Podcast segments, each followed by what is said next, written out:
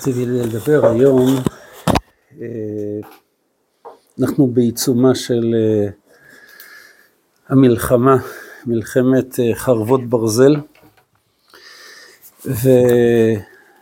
וחיילינו, תשאיר, תשאיר פתוח, וחיילינו נמצאים ב, בתוך חבל עזה, ו... רציתי לברר קצת את השייכות שלנו לחבל ארץ הזה. כלומר, הקשר שלנו לשומרון, לאריאל, לאיתמר, לקרני שומרון, הוא קשר לכאורה די ברור. האם הקשר שלנו לחבל עזה הוא, הוא קשר פחות ברור? מבינים את השאלה? האם חיילינו נלחמים בחוץ לארץ? חלילה. אז בואו נברר קצת את הדבר הזה. תשאיר, תשאיר פתוח. רק נזכיר ש... רק שנבין את המפה, אולי בהזדמנות נעשה איזשהו שיעור בכלל על גוש קטיף, קצת לספר מה היה, כי סך הכל הקהילה שלנו באה משם. רק להבין שעם זאת, ארץ ישראל שלנו, הקטנה, למה אני אומר הקטנה?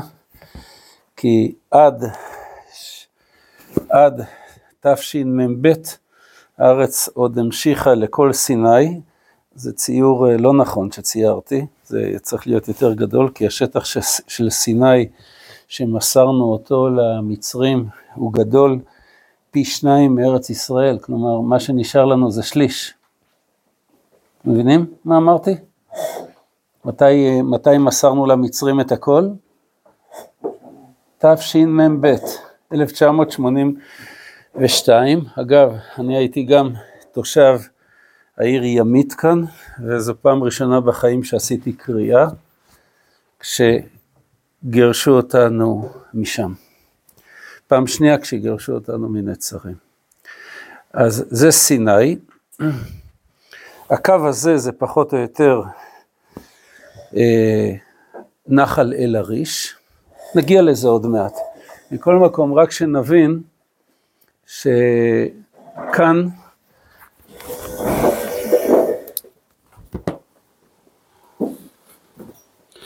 בערך איפה שסימנתי בעת, עובר נחל גדול, נחל הבשור, נחל שאוסף מים מאזור מאוד גדול בנגב של אה, בערך 3,500 קילומטר מרובע, זה הוא אוסף הכי גדול ב, ב, בארץ, לא הרבה מים, אבל הוא נחל אכזב, וכשיש לו הרבה מים והוא נשפך כאן לים, אז היינו לפעמים הולכים לים, והרוחב שלו כאן במקום שהוא נשפך, הרוחב שלו הגיע ל-60-70 מטר. תחשבו מה זה. זאת אומרת, אחרי שהוא מתייבש אתה יכול ללכת וכולי, אבל כשהוא זורם, הוא סוחף איתו, ולכן הכביש הזה, כשהיינו תמיד נוסעים בתוך הרצועה, אז יש כאן כביש דו-מסלולי, יש מסלול אחד שיורד למטה, שזה בימות הקיץ, ובימות החורף חוסמים אותו, ויש כביש עילי שעובר על גשר כי, בגלל הדבר הזה. אז בעצם צה"ל נמצא בכל האזור הזה. אה, ההתיישבות בגוש קטיף ככה, ככה, כמה מילות הקדמה, התיישבות בגוש קטיף הייתה גם בדר, בצפון, בעיקר בדרום וקצת במרכז. בצפון, אם כאן לא רואים זה אשקלון, כאן רואים את תחנת הכוח של, שמייצרת חשמל בדרום אשקלון, יש כאן מישהו אשקלוני, כן? אז ממש אפשר לראות אותה ממרחקים, אפילו מנתיבות. שלושת היישובים שהיו כאן, זה היה דוגית, שהם עסקו קצת בדייג, אלה סיני, יישוב ש, שנעקר מסיני ועבר לכאן, לצערנו כאן הוא נעקר פעם שנייה, והיישוב ניסנית, שזה היה יישוב יותר גדול, וכאן מעבר ארז, מעבר ארז זה המעבר, מכאן פרצו אותם אה, חמאסניקים ו, אה, ועשו מה שעשו. בדרום הרצועה יש לנו את, אה, כאן זה העיר עזה, ולידה יש אה, אה, מחנות פליטים, בטח שמעתם בחדשות את השם בית חנון וג'באליה, כן? ובדרום של הרצועה יש את, היה נווה דקלים, שזה היה היישוב המרכזי הגדול בגוש קטיף, יישוב שהיה בו 500-600 אה, משפחות עם ישיבת הסדר וישיבה גבוהה וכולל ואולפנה ובית ספר גדול ואזור תעשייה וכולי, ומסביבו היו הרבה יישובים. אה, תל קטיפה, נצר חזני, היישוב הראשון שעלה לקרקע, נצר חזני, קטיף, גני טל, אה, גדיד וכולי וכולי, כאשר כל השטח שבו הייתה ההתיישבות היהודית, זה היה שטח שלא לקחנו מערבים כלום. כלומר, זה היה אדמה חולית, ועל האדמה חולית הזאת הקימו את היישובים והקימו את החקלאות. אדמה חולית שהערבים לא גרו שם מהסיבה הפשוטה, למה? משם לגדל, כן, זה, זה, זה חול, זה ממש כמו שילדים משחקים בארגז חול ותזרק שם, תשקה, שום דבר לא יגדל כי זו אדמה מאוד ענייה. אבל ברוך השם באו היהודים והקמנו שם חממות בחול הזה, אחרי שאישרו את הדיונות, תחשבו שהכל היה דיונות, בא טרקטור, אישר את הכל, מקימים שם חממות ומרשתים, ב, מרשתים ב, אה, בטפטפות, וכל צמח מקבל את דרך הטפטפת את המים פלוס אוכל, כמו שתינוק מקבל מים ממטרנה, נכון? וככה הצמח גדל עד לגובה של בערך התקרה הזאת, על חוט, מטפס על חוט, ושם יש כבלים, הוא עובר את החוט וממשיך לרדת, כלומר האורך שלו יכול להגיע אפילו לשבע מטר, וכל 40 סנטימטר יוצא תפרחת עם, אשק, עם אשכולות של צ'רי, עגבניות צ'רי או דברים אחרים. אני אראה לכם בזמנו תמונות, זה, זה פשוט משגע, וממש ברכת הארץ מאותם מקומות שהערבים לא גרו שם, כי הם אמרו האזור מקולל. טוב, נדבר על זה אולי פעם אחרת. בלב הרצועה היו בעצם שני יישובים, אחד כפר דרום שהוא היה די מבודד, ליד מחנות הפליטים, אל בורג' נוסרת, והנצרים, שזה היה יישוב ממש מבודד, אולי קרוב לשם שלו נצור, וכאן גרנו, הקהילה, אה, כאשר היה לנו אפשרות של רק מעבר אחד החוצה, והיישוב הזה היה מאוד חשוב מבחינה צבאית, היה כאן אה, אה, תצפית ומכשירים של השב"כ וכולי, בגלל המרכזיות שלו, שהוא כאילו חתך את הרצועה לשניים, כן, אבל אה, זה העמיד גם אותנו בבעיה, משום שכאשר למשל היו פרעות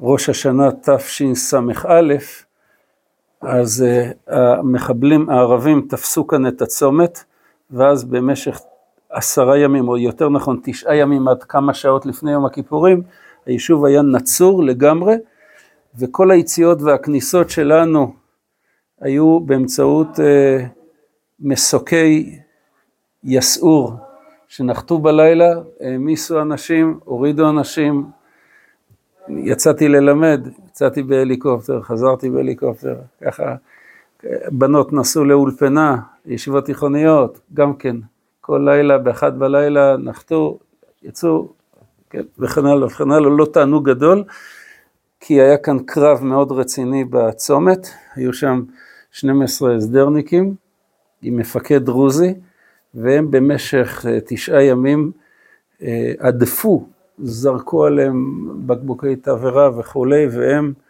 קצרו מסביב איזה 50 אה, מחבלים, והעסק נרגע רק בערב, ממש כמה שעות לפני יום הכיפורים, הגיעו אלינו לשולחן שבת כמה חבר'ה ככה עוד לא התקלחו, עוד לא שום דבר, ישר נחתו לסעודה, לסעודה מפסקת. זה נקרא רצועת עזה, כאן זה כבר מצרים, כן? אה, כאן זה נתיבות, אה, בארי זה, זה כאן ממש היישובים האלה, הם אלה שחטפו עכשיו את, את, את מרבית הבעיה, כאן זה כפר עזה ונחל עוז, כאן, כאן זה כפר עזה וכאן זה נחל עוז. בקיצור, זאת התמונה, כאשר גוש קטיף, אה, רצועת עזה זה משהו קטנצ'יק, כן? לעומת, אה, כמו שאמרנו, סיני, שזה שטח גדול, יותר גדול ממדינת ישראל כולה, ב, לפחות בכפול.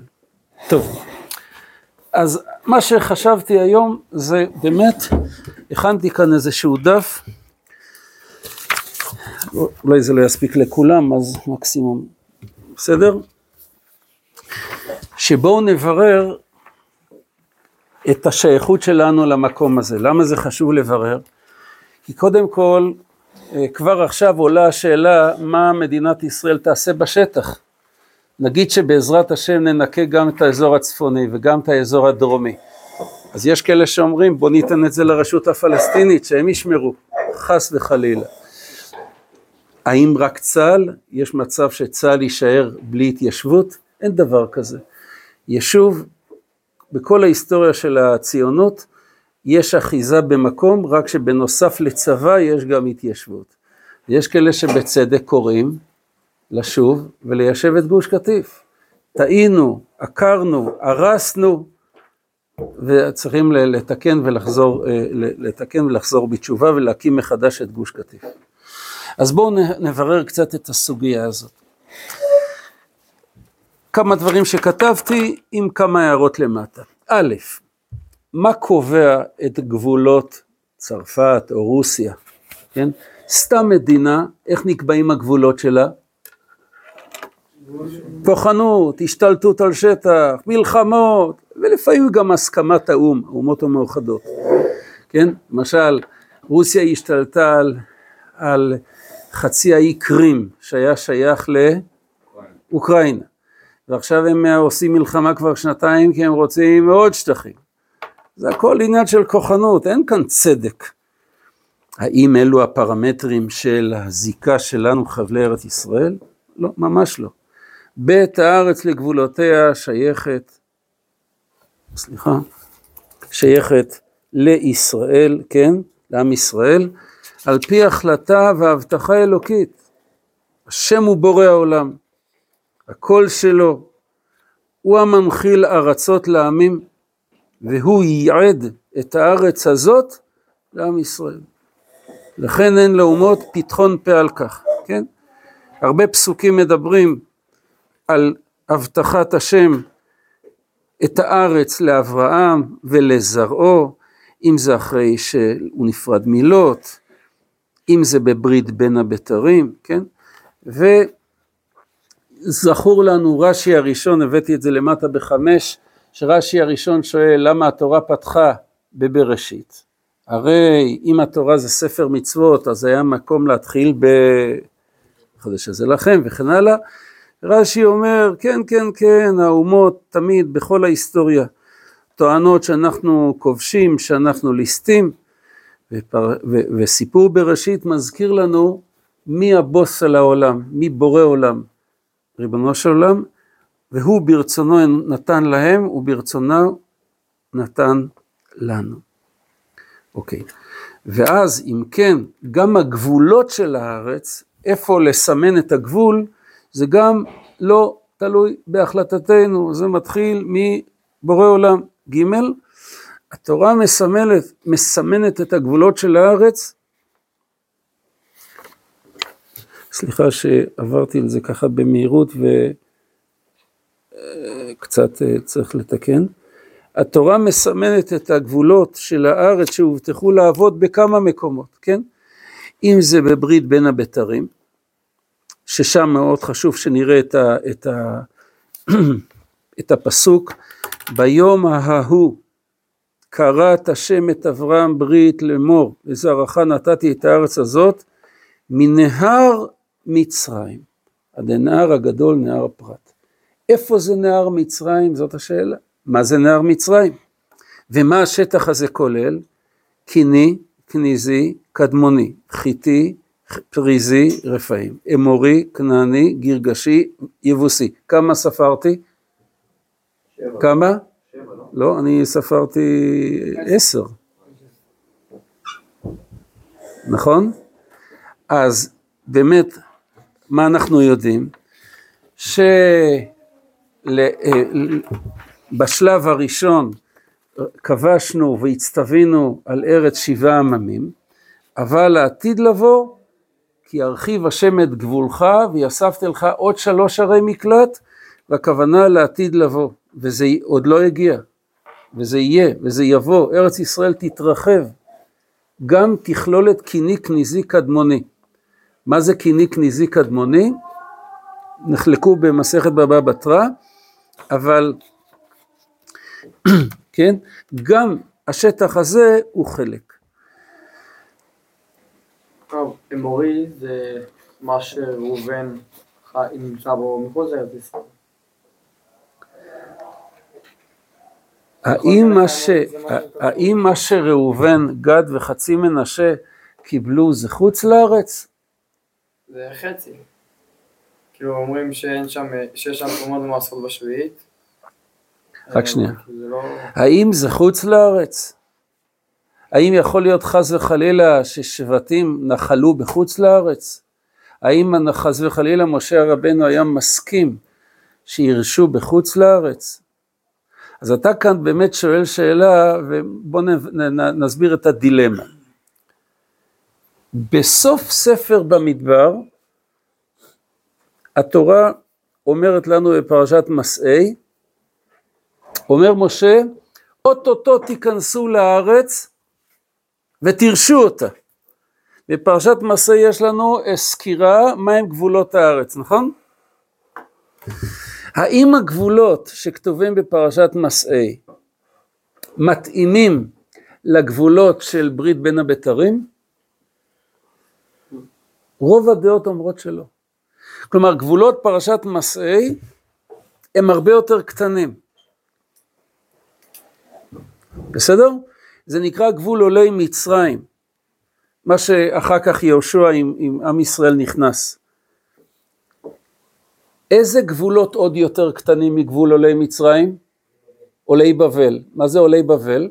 זה כשחזרנו לארץ מבבל, תקופת שיבת ציון, אז ירש, אז הציבור, עם ישראל היה קטן, היה קטן, תחשבו, יהושע נכנס עם 12 שבטים, עולי בבל, עשרה שבטים נעלמו מאיתנו, עשרה שבטים נעלמו, אשור קטש אותם, גירש אותם, עקר אותם, עד היום אנחנו מחפשים אותם.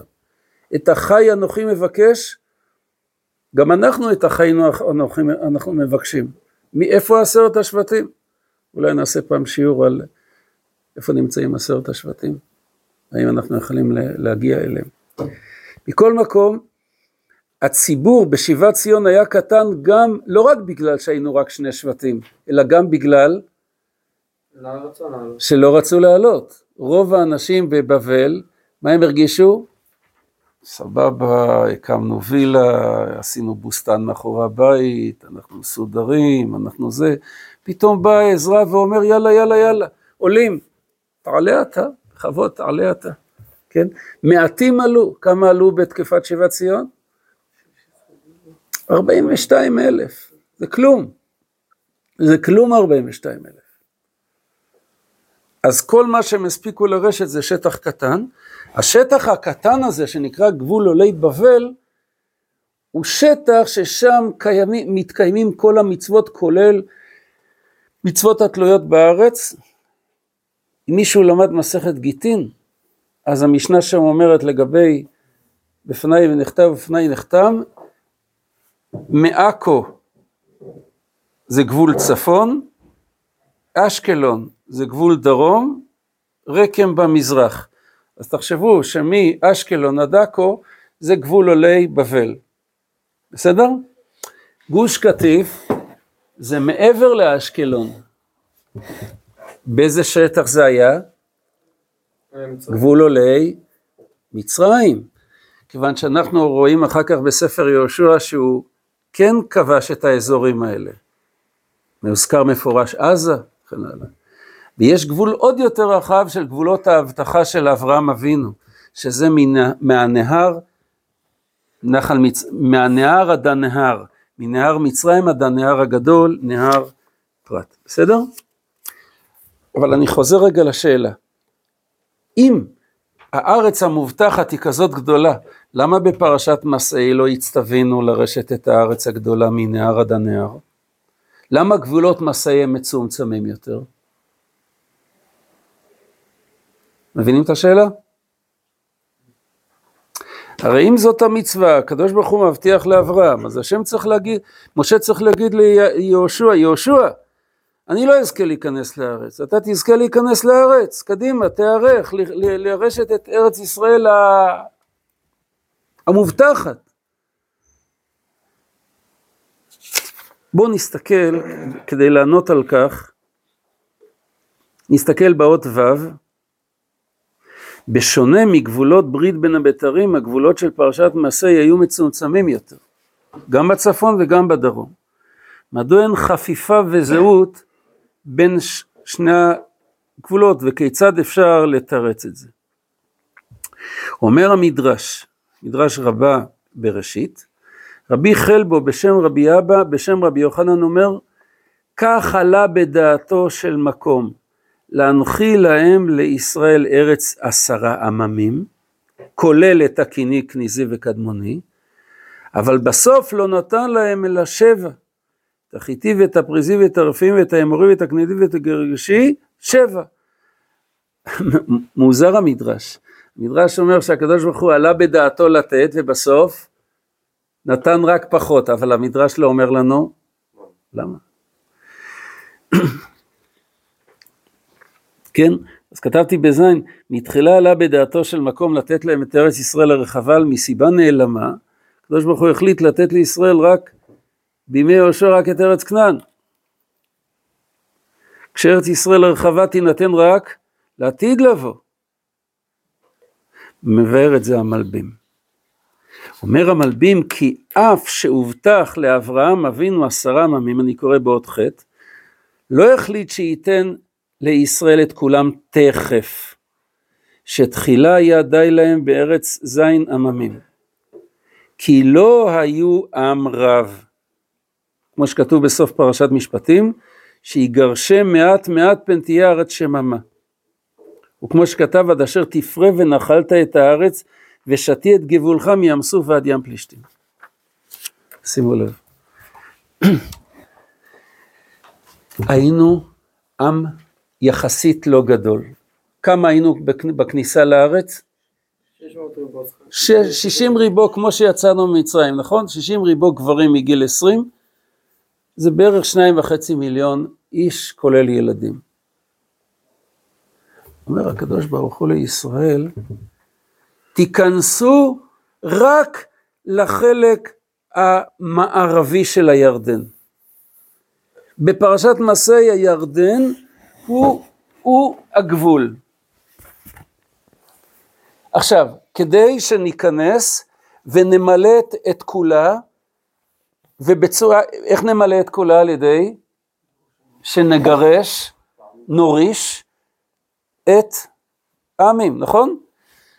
סליחה, מה זאת אומרת? חייבים לגרש? שמה? רגע, יהושע כשהוא נכנס, הוא שלח שלושה מכתבים ליושבי הארץ. מה הם המכתבים? מכתב ראשון, רוצים לעשות איתנו שלום? אין בעיה. אין בעיה. אבל מה זה שלום בסגנונו של יהושע? להיות כפופים תחתינו למס, אה, אה, לקבל שבע מצוות בני נוח, כי רק אז אדם נקרא גר תושב שהוא זכאי בכלל לגור בארצנו הקדושה. גר תושב, להיות בארץ הקודש, זה זכות עצומה. אתה עובד עבודה זרה? מה, מה, מה יש לך לחפש כאן בכלל? מי שאחר כך בא מכתב נוסף, מי שרוצה לצאת ולעזוב, שיצא. מי עזב? הגרגשי. הגרגשי עזב. לאן הוא עזב? מצאו פה חפירות ארכיאולוגיות של תוניס, מצאו שם שרידים של הגרגשי שהם כתבו, ברחנו מכאן מפני השודד יהושע. כן? חז"ל אומרים שהקדוש ברוך הוא העריך אותם שהם זזו מפני בני ישראל ונתן להם ארץ יפה כארץ ישראל. יש כאן מישהו שההורים שלו מתוניס? סיפרו לך קצת חוויות? תוניס מאוד דומה לארץ ישראל, נכון? גם היא שוכנת על החוף וגם uh, זה אקלים של הים התיכון וגם, כן? מאוד דומה. והמכתב השלישי, מי שלא רוצה לעשות שלום ומי שלא רוצה לצאת ורוצה להילחם איתנו, אהלן וסהלן. בסדר? אז אם הייתה, היינו הולכים לפי מה שביקש משה, כל העם היהודי היה נכנס באזור הזה ויורש את כל הארץ ולא היו נשארים מובלעות. ואז פתאום באה בקשה של ראובן וגד. ומשה נכנע להם ונתן להם את אזור בעבר הירדן, בתנאי שהם יעזרו לאחיהם. אבל בעצם הנחלה שהם לקחו, לכאורה בפשטות, היא גם חלק מארץ ישראל שאומנם לא הייתה אמורה להיות בשלב הזה, אבל הייתה אמורה להיות בהמשך. רגע, אבל זה לא מסתדר. מה אומר המלבים, אבל קודם לכן נאמר אחרת, פנו, אולם קודם שילוח המרגלים נאמר פנו, שאו לכם ובואו הר האמורי ואל כל שכניו בערבה, בהר ובשפלה, בנגב ובחוף הים, ארץ הכנעני והלבנון, מן הנהר הגדול, עד הנהר הגדול נהר פרת. אז מסביר כאן המלבים, שבאמת אם לא היינו חוטאים בחטא מרגלים, שמה עשה לנו חטא המרגלים? חטא המרגלים זה בגידה. במי, במי חטא המרגלים זה בגידה? מי צודק? בקדוש ברוך הוא בארץ. בארץ, כי אם זה הקדוש ברוך הוא עוזר, אז. אבל אתה אמרת בקדוש ברוך הוא. אז מה נכון? שניכם צודקים. הפסוק אומר בתהילים, וימאסו בארץ חמדה, לא האמינו לדברו. מה שומעים בפסוק הזה? וימאסו בארץ חמדה, לא האמינו לדברו. יש כאן את שני הדברים. בגידה בארץ וחוסר אמונה בהשם, כן? ולכן, אילולי היינו חוטאים בחטא המרגלים, אז כבר בכניסה הראשונה לארץ היינו מצווים על מה? על הגבולות הרחבים. אבל, כן, כי היה ברצון השם להפרותם בדרך נס, כלומר הם היו, כמו שהשם אומר, יוסף עליכם ככם שאלף פעמים, הם היו נכנסים שש מאות אלף לארץ, אבל צ'יק צ'אק הייתה פריאה ורוויה, הם היו אה, אה, גדלים. אולם אחר חטא המרגלים, לא היו ראויים לניסים האלה. לא יכול לתת להם עשרה עממים. כי אז, אם אתה תופס בבת אחת שטח ענק, מה קורה? אתה מצליח להתחבר אליו? לא, נשאר, נשאר המון שממה, ורבה עליך חיית השדה. לכן זה בעזרת השם יתקיים לעתיד לבוא. בסדר? כן. לא עדיף שיש שטח ריק מלא בחיות מאשר שיש שטח עם בני אדם. הבני אדם, העמים, מחשיבים אותם בעבודה זרה, החיות לא, אז כאילו, עדיף. כשיש לך שטח גדול, אז יש לך גם שם חיות על ארבע, ויש לך חיות על שניים וכולי. לא, אז מה, יכול... אתה אמרת שאם היו הורגים את כל האנשים שהיו, את כל העמים, אז היה שטח ריק עם חיות. אני אומר, זה, זה הרבה יותר אידיאלי מאשר לא להרוג אותם. מה זה פן תרבה עליך חיית השדה? זאת, זאת אומרת שההתחברות שלך אל הארץ אתה לא כל כך מצליח. חיות השדה באות ופולשות והורסות את מה שאתה זורע וכולי. אתה, בעם קטן קשה לו, במספר קטן קשה לו לתפוס שטחי ארץ גדולים. גם עכשיו, אנחנו... עדיף להשאיר את הגויים? אז לא, אז לא, אז עדיף להיכנס לשטח יותר קטן, ושם לרשת את כל הארץ. יהושע בן נון בספר יהושע נותן להם על הראש ואומר להם, אל תשאירו מובלעות. לצערנו השאירו מובלעות, כמעט כל השבטים השאירו מובלעות, חוץ משבט אחד, יששכר. כן?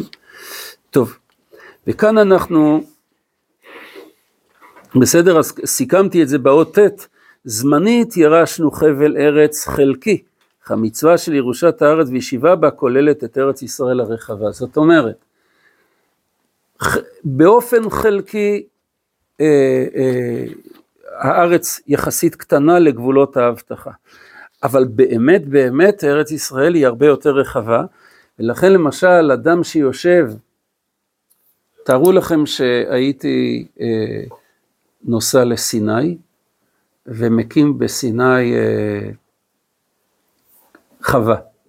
הייתי זורע שם אה, ירקות ו, ונוטע שם עצים, בסיני. הייתי מקיים מצוות יישוב ארץ ישראל, או בעבר הירדן. סיני של אז או היום. Hmm? מה? סיני של אז או היום. סיני של היום. נגיד, שלטון מצרי. הייתי מקיים מצוות יישוב ארץ ישראל חלקית. למה אמרתי חלקית? כי חלק ממצוות יישוב ארץ ישראל היא ריבונות. זאת אומרת, לא מספיק שהארץ היא, אתם יודעים מה, לפני קום המדינה, לא הייתה מדינת ישראל, לא הייתה ממשלת ישראל, לא היה צבא. יהודים עלו לארץ? עלו קצת, נכון? נכון? הקימו פרדסים פה ושם, קנו אדמות מערבים, הם קיימו מצוות יישוב ארץ ישראל? קיימו, לא בשלמות. כי השלמות היא אחרי שאנחנו זכינו כעם לרשת את, ה, לרשת את הארץ.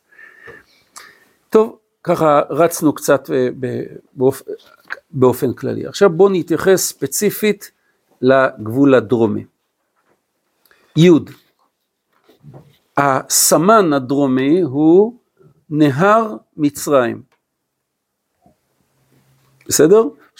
מאוד חשוב לראות בפסוקים שכשהשם הבטיח לאברהם את, את הארץ הגדולה, הוא אומר לו מנהר מצרים. לעומת זאת בפרשת מסעי, שם כתוב נחל מצרים. יש הבדל בין נהר מצרים לנחל מצרים? יש הבדל? מה למדנו פעם בגיאוגרפיה בכיתה, לא זוכר. מה ההבדל בין נחל לנהר? רק קוטן? נהר זה מ... נחל זה בדרך כלל כשאומרים נחל הכוונה לנחל אכזב.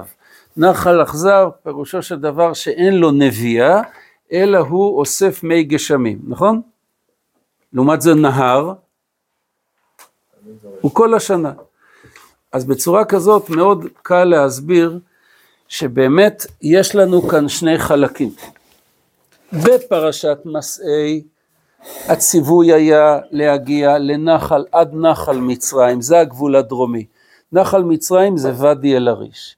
ואדי אל-עריש זה נחל שעובר כאן, והוא נשפך לים, הנקודה שסימנתי זה העיר ימית, שהיא יחסית די קרובה ל, ל, לגוש קטיף, העיר ימית ז"ל, ששם גרתי, מסביבה היו גם הרבה יישובים, אבל לפחות מה, מה שאנחנו רואים, שגם הנסיגה שהייתה אז ב-1982 תשמ"ב, היא הייתה כנגד התורה, כי עד כאן לכל הדעות זאת ארץ ישראל, אותה התיישבות שהייתה כאן, ודאי שהייתה ארץ ישראל וחטא ופשע היה לעקור את ההתיישבות הזאת, בסדר? מה זה נהר מצרים? בגבולות הרבה יותר רחבים. אז רוב המפרשים מסבירים, כולל רש"י ותרגום יונתן, שהכוונה לשלוחה של הנילוס. המפה כאן היא לא טובה, אבל אנחנו יודעים שמה זה הנילוס? זה הנהר המרכזי שעובר בתוך מצרים, נכון? בספר שמות, כאשר משעבדים את בני ישראל, אז יש יאורים, יאור, מה זה יאורים? שלוחות. כלומר, נהר הנילוס הוא מתחיל כמה אלפי קילומטרים דרומה, באזור אתיופיה, באזור אגם ויקטוריה, ושם יש נביאות גדולות, זה קרוב לקו המשווה, ומשם יש זרימה, זרימה שעוברת, ו- וכל הארצות שזה עובר דרכם נהנות מהמים, אם זה אתיופיה, אם זה קניה, אם זה סודאן, אם זה מצרים. ובספר שמות אנחנו שומעים על היאורים, על היאור, פר, חלומו של פרעה וכן הלאה.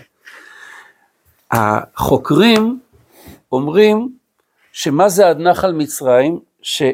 שהנילוס נשפך כאן לים, אבל בימי קדם הייתה כאן שלוחה מזרחית, הייתה כאן שלוחה מזרחית של הנילוס שנשפך גם לים התיכון, היא לא קיימת היום, אבל זה הגבול. זאת אומרת שמבחינת גבולות הארץ, לפחות בצד הדרומי, כל מרחבי סיני הם חלק מארץ ישראל. בוודאי גוש קטיף. בסדר? בוודאי גוש קטיף. אה, לכן, אה, כן, כתבתי כאן באות י"א, אה, מהו נהר מצרים, מאזור סואץ בצפון הענף המערבי של ים סוף. מה זה הצפ... הענף המערבי של ים סוף? לים סוף, סליחה. אה, לא, לא, אין דבר, כאן זה יותר רואים. לים סוף אתם רואים שיש לו כאן מזלג, נכון? יש את הצד שמגיע עד אילת, זה הענף המזרחי, וזה הענף המערבי, כאן העיר סואץ. היום כמובן יש כאן את תעלת סואץ שנחפרה לפני יותר ממאה שנה, אז, ו, וכאן הייתה שלוחה כזאת אה, של, ה, של הנילוס, אה, פלוסיום שבזרוע עברה הזרוע הפלוסית של הנילוס, הוא נקרא שיחור, לכן גם לדעות שנחל אל עריש הוא הגבול הדרומי, ברור שכל רצועת עזה ועוד דרומה היא חלק מארץ ישראל ועלינו לרשת ולהשב אותה. אנחנו בזמן של, ה... בדור של גאולה, בדור של גאולה, בורא עולם זימן לנו את, החלק, חבל ארץ הזה לא רק עכשיו. חמש מלחמות היה לנו שם, וכל פעם ריבונו שלם כביכול עוצב, ואנחנו לא משכילים. בתש"ח היו קרבות באזור הזה. 1956 מבצע קדש, מדינת ישראל כבשה את כל סיני, הגענו עד לתעלת סואץ, ואחרי שלוש שבועות בלחץ של צרפת ואנגליה נסוגונו, ונשארו שם כמעט 200 לוחמים נהרגו, כאילו לשווא, כי הכריחו אותנו לחזור ונלחצנו. ששת הימים, זו הייתה הפעם השלישית, אחרי ששת הימים החלה ההתיישבות בסיני, זה לא הזמן לדבר, אחר כך מלחמת ההתשה ובסוף מלחמת יום הכיפורים לפני חמישים שנה. אז עכשיו שיש מלחמה בעצם פעם שישית שאנחנו מקיזים דם באזור הזה, צריכים להחליט, זהו, יותר לא, כמה פעמים אפשר לעשות טעות, חזרנו ושבו בנים לגבולם, שוב להיאחז בחבל ארץ הזה של נקרא אה, חבל עזה. אה, רק נוסיף כמה מילים. קודם כל מצאתי, אתם יכולים לראות, מצאתי כאן דף קרבי, של, מה התאריך שכתוב כאן? אתם רואים מה זה? 1956, מה זה? מבצע קדש, כן? מבצע קדש שבו, ורק תראו את הרוח, אפשר לראות את זה היום במפקדים, שגם כן נואמים, נותנים שיחות, לא מתביישים לדבר מילים גבוהות, עם, עם גאווה לאומית, איתנה, עם רוח חזקה. אז כאן הוא כותב המפקד, מפקד החטיבה, אינני יודע את שמו, שוב התכנסנו ובאנו לוחמים ותיקים וחדשים עטורי תהילה ועשירי קרבות בדרום, אנו פונים פה, אנו פה כוח אדיר של בונים ומתיישבים, אנשי שדה, סדנה ועיר, אנשי עבודה ועמל, צבא, שיבולים וחרב. אה, שיבולים וחרב, מה זה היה? זה היה? נדמה לי שזה היה הסמל של הפלמ"ח, שיבולים וחרב. צה"ל מכה באויב המצרי בים, ביבשה ובאוויר ומנחית עליו מהלומת מוות. הלילה יפרצו כוחותינו לרצועת עזה. עזה, שימו לב איך הוא כותב, הוא לא רב, הוא מפקד חטיבה. עזה, איבר חי מגופה של מדינת ישראל שנקרע ממנה. אגרוף שלוח אל מול המדינה, בסיס לשליחי מצרים המרצחים, מרכז הפדאיון, פדאיון זה היו קבוצות של מחבלים שנכנסו, זרעו ארז, גנבו, רצחו וחזרו. הרי אה, אה, שמעתם על אה, יחידת קומנדו 101? שהקים אריק שרון עם מאיר הר ציון האגדי. אז זה התחיל בעקבות הפדאיון. עיון, אני זוכר שליד קיבוץ, ליד קיבוץ עלומים, יש שם אנדרטה כזאת ל... בכל האזור שם יש אנדרטות של, של, של, של מהתקופה ההיא של אנשים שנרצחו מהפעילות שלהם. על, כן? אה, וממול נחל עוז, בארי, כיסופים, נירים, מעניין שהוא לא מזכיר את אה, אלומים. שרשרת יישובים פורחים מול גבול עוין, יישובינו עמדו בודדים תוך איום והטרדה, הפגזות וקורבנות, והגנו בגופם על גבולנו הדרום. יישובי הנגב, היום הגיעה שעתכם, לוחמים, הלילה נפרוץ ונשטוף את משלטי האויב, עדי נעקור שערי עזה ובריחיה. מזכיר קצת את, את שמשון, ששמשון עקר את השערים.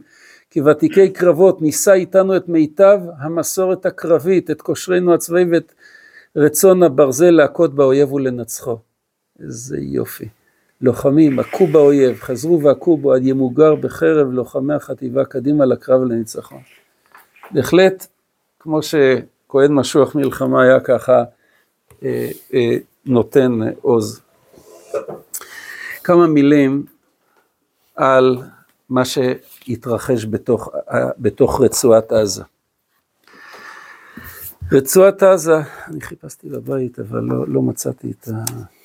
לא מצאתי את מה שרציתי. יש, לה, יש, כשהיינו בנצרים, אז בתוך נצרים הקמנו מוזיאון של ההתיישבות היהודית בחבל עזה. זאת אומרת שההוכחה הכי ברורה שעזה זה היה מקום יהודי, זה לעקוב אחרי ההיסטוריה שלו. החל, החל ממתי? מה? אברהם, אברהם אבינו חופר בארות בארץ פלישתים. זה נקרא ארץ פלישתים, ארץ גרר. רצועת עזה נקראת ארץ גרר. כשאנחנו זכינו ונסענו כל פעם בכביש המרכזי, כשהיינו באים מאשקלון לנווה דקלים, נסענו דרך עזה, דרך כל הכביש הזה, שנקרא ציר טנצ'ר, אז קצת לפני הפנייה לגוש קטיף היה שם שלט בשתי שפות, אנגלית וערבית, Welcome to אל קררה. מה זה? גרר, נכון? אל קררה, קוף וג' מתחלפות. יש כאלה גם בקריאת התורה, נכון? יש כאלה שהם אה, ספרדים, שאיך הם קוראים לקוף? לגימל? קוף הופכת לגימל, נכון? בקריאה של התימנים? לא, זה עם דגש או בלי דגש? לא, אה, לא, לא כי עם דגש זה ג'ה, ג'אפן. אה, סליחה, קוף, קוף, קוף בלי דגש וקוף עם דגש, אין הבדל? אין הבדל. אוקיי, אז שומעים את זה כמו גימל. Welcome to אל קרר, זה ארץ גרר. אברהם חופר שמיים, חופר בארות. למה? הוא רוצה להיאחז במקום, לא חסר לו מים, אבל הוא אומר, אם השם יבטיח לי, וקום יתהלך בארץ, אז אני חופר בארות, איפה שיש מים, יהיו חיים, יהיה התיישבות, יהיה, כן?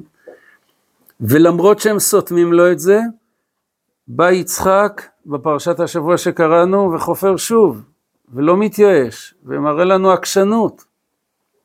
רק אספר לכם משהו קטן.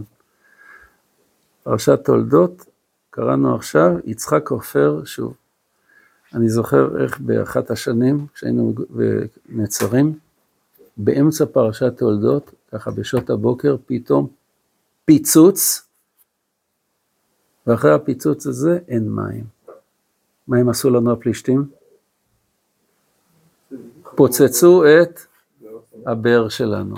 הבאר של נצרים, המקום שהיה קדיחה, הוא היה מחוץ לגדר, הוא היה בערך 200 מטר, והוא היה מגודר אמנם, והצבא כאילו היה אמור אה, להשגיח, אבל אה, לא שמו לב, נכנסו לשם אה, מחבלים, הטמינו פצצה ופוצצו אותו, ולא היה לנו מים. ואז ממש הרגשנו איך מעשה אבות סימן לבנים. באותה פרשה שבה הפלישתים סותמים ליצחק גם את הבאר הזה וגם את הבאר הזה וכולי, ומציקים לו, הצאצאים של, שלהם ממשיכים להציק לצאצאי יצחק אבינו, כן? אבל כמו שיצחק היה עקשן וחפר שוב, גם מאיתנו נדרשת עקשנות לחפור וליישב שוב.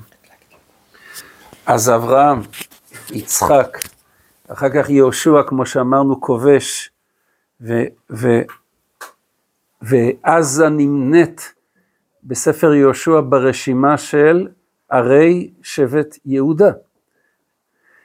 ואחר כך בהמשך, בית ראשון, שלמה רודה, כי הוא רודה מתפסח ועד עזה. זה היה בשליטתו. אחר כך יש לנו את, אה, גם בבית שני, ינאי המלך כובש את עזה, יושב בה. אה, בואו נתקרב לתקופה היותר קרובה. היה שם בית כנסת, היו בעזה שני בתי כנסת. בית כנסת אחד בתוך העיר, ומקווה.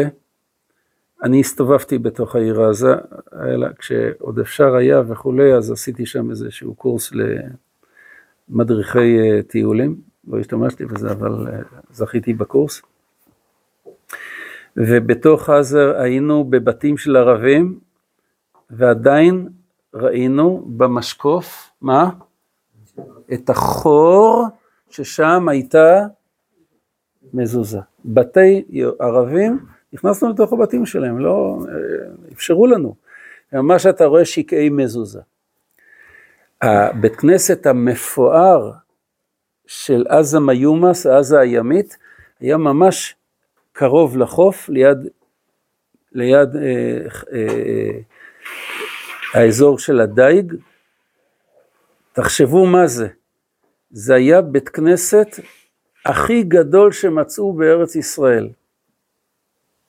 השלישי בגודלו בעולם של אותה תקופה, 800 מטר מרובע.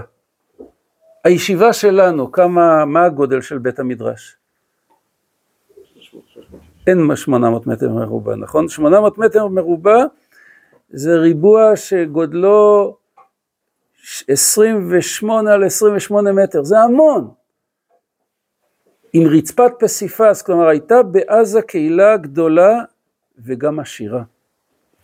הרצפת פסיפס התקיימה עד שהערבים התחילו להרוס אותה, והמיוחד שבה, שמה רואים ברצפת פסיפס? רואים מישהו מנגן בנבל וכתוב דוד, דוד עם י', ד' ו' י' ד', כן? דוד. אה, עמוד מבית הכנסת הזה אה, נמצא במסגד הגדול של עזה, והיו שם כמה עמודים. אה, עמוד אחד נלקח והוא נמצא בראשון לציון, צמוד לאחד הקברים, ועליו כתוב, כשם שזכיתי לבוא, כך אזכה לבניין בית המקדש או משהו. אין לי כאן את האפשרות להראות לכם תמונות, אבל כן. אה, אז בעזה היה בית כנסת, והיינו, אה, לפחות, זה חרב כבר, היינו נוסעים אה, כל פעם, תושבי גוש קטיף, לבית כנסת, ושם עושים תפילות, בעיקר תפילות ראש חודש, עד שכבר אי אפשר היה. בעזה הייתה, היה יישוב יהודי גדול, היה שם בית, כנס, בית ספר בשם בית ספר שמשון, יש לנו אפילו נתונים כמה תלמידים היו בכל כיתה, כמה בנים, כמה בנות, ומה למדו אפילו, נשאר הכל. יצא ספר מתעד את היהודים, את משפחת שלוש, את משפחת מרגולין וכולי, וכולנו מכירים את רבי ישראל נג'רה. מה הוא חיבר? יא ריבון עולם, נכון? לפני 400 שנה הוא היה הרב הראשי של קהילת עזה, והוא גם חיבר את יודוך רעיוני. אה, כולם מכירים את הברטנורה, רבי עובדיה מברטנורה מפרש המשנה. הוא עלה מהעיר באיטליה ברטנירו והתיישב בעזה תקופה מסוימת, נכון שהוא קבור בהר הזיתים, אבל הוא אה, עבר בעזה, ישב בעזה, אולי שם כותב חלק מפירושו. אה, ועוד גדולי ישראל, למשל הסבא של החידה, רבי אברהם אזולאי, שם הוא כתב את ספרו חסד לאברהם, ספר בקבלה. קיצור, היה יישוב יהודי גדול, חשוב, והוא ישב בשכונה בתוך עזה שקראו לה חרת אל יהוד, שכונת היהודים, שם ביקרתי, ורחוב אה, מתחבר לרחוב צלאח א-דין, והם חיו, אפילו אפשר לומר בשלום עם הערבים, אבל הם תמיד ידעו שיש איזו שנאה שמבעבעת. מתי היישוב הזה נהרס?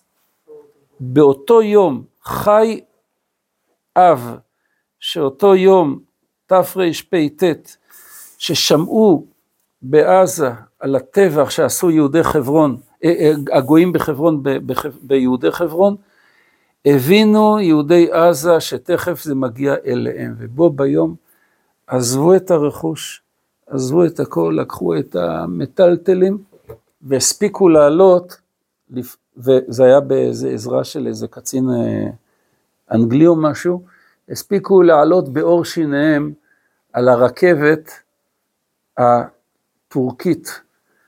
מה זה הרכבת הטורקית? מי שלט בכל המרחב? טורקיה.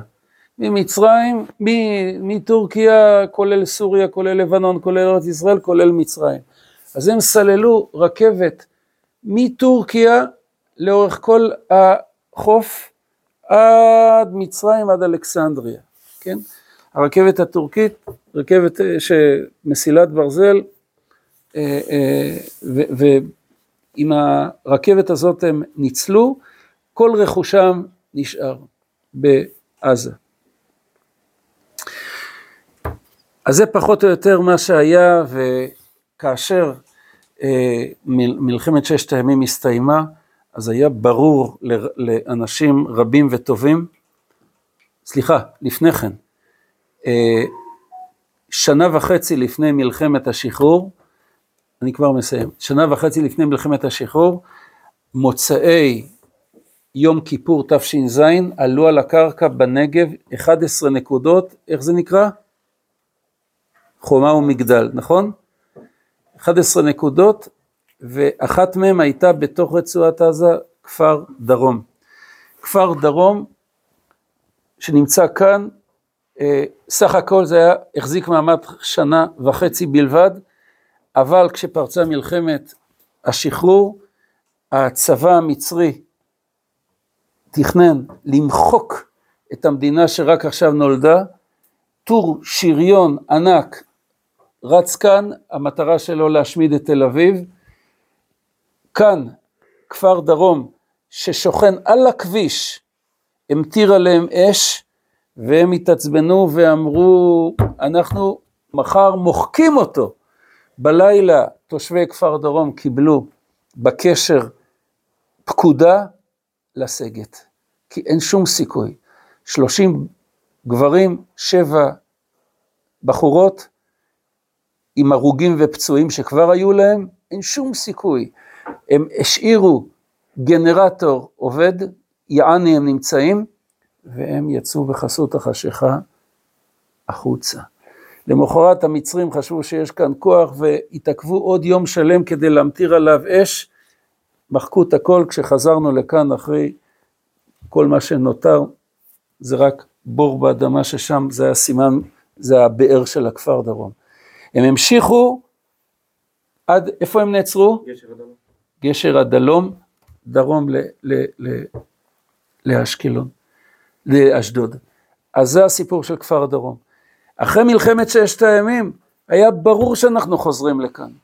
אז בכפר דרום הוקמה יחזות נחל, בנצרים הוקמה יחזות נחל, במורג היאחזות נחל, ובנווה דקלים היאחזות נחל, וגם בנצר חזני. היאחזויות במטרה שיהפכו ליישובים, ובאמת לאט לאט קם גוש, גוש, גוש קטיף. אז הייתה התיישבות בחבל עזה, כן, ולא רק בחבל עזה, לא רק בעזה, גם בח'אן יונס היו יהודים, יש לנו עדויות גם על יהודים בח'אן יונס, ואולי גם ברפיח. והיום אנחנו, אולי יש לנו הזדמנות לשוב ולשקם את הכל. אמר לי מישהו, כשסיפרתי את זה בכולל למבוגרים, אמרתי לו, חבר'ה, חוזרים לחבל עזה. אז מישהו אמר לי, אה, מה פתאום, ביבי אמר שהוא לא מסכים. זה לא תלוי בביבי. במי זה תלוי? רק בנו.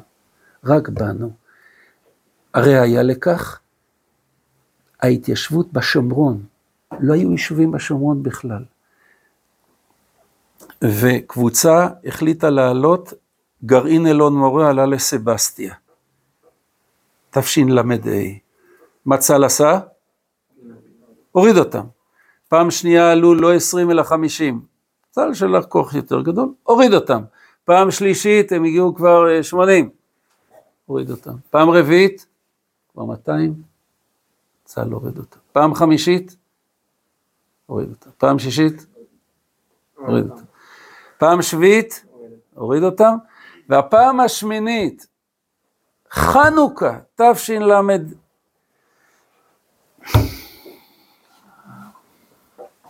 ו', היינו כבר, אז זכיתי להיות שם בתור שביעיסט, והלכנו כל הישיבה התיכונית, המנהל תיכון שלנו עקף את כל הסמכויות ואמר, חבר'ה, אנחנו יוצאים לזה, לקח שלושה אוטובוסים, צה"ל חסם אותנו, שטח צבאי סגור, ירדנו מהאוטובוסים, התחלנו לדשדש, היה גשם והיה בוץ, הגענו לשם, היו שם שלושת אלפים איש, ואז הממשלה נכנעה, ממשלה של השמאל, פרס ורבין, והם אמרו, בסדר, טוב, ניתן לכם יישוב אחד, וגם היישוב הזה הוא בתוך מחנה צבאי, יישוב קדום, וההיסטוריה כבר אנחנו יודעים, שמקדום, שזה קדומים, מה קרה? התחלף השלטון, עלה בגין, והיום ביהודה ושומרון יש מעל חצי מיליון יהודים. גם כאן החזרה לחבל עזה ולהתיישבות היא לא תלויה לא בביידן ואפילו לא בביבי, אלא רק בריבונו של עולם ובנו. אם נהיה עקשנים, בעזרת השם, בקרוב, ושבו בנים לגבולם. ואולי ישיבת נצר מתי תחזור לנצרים? זה צריך לשאול את הרב ציון.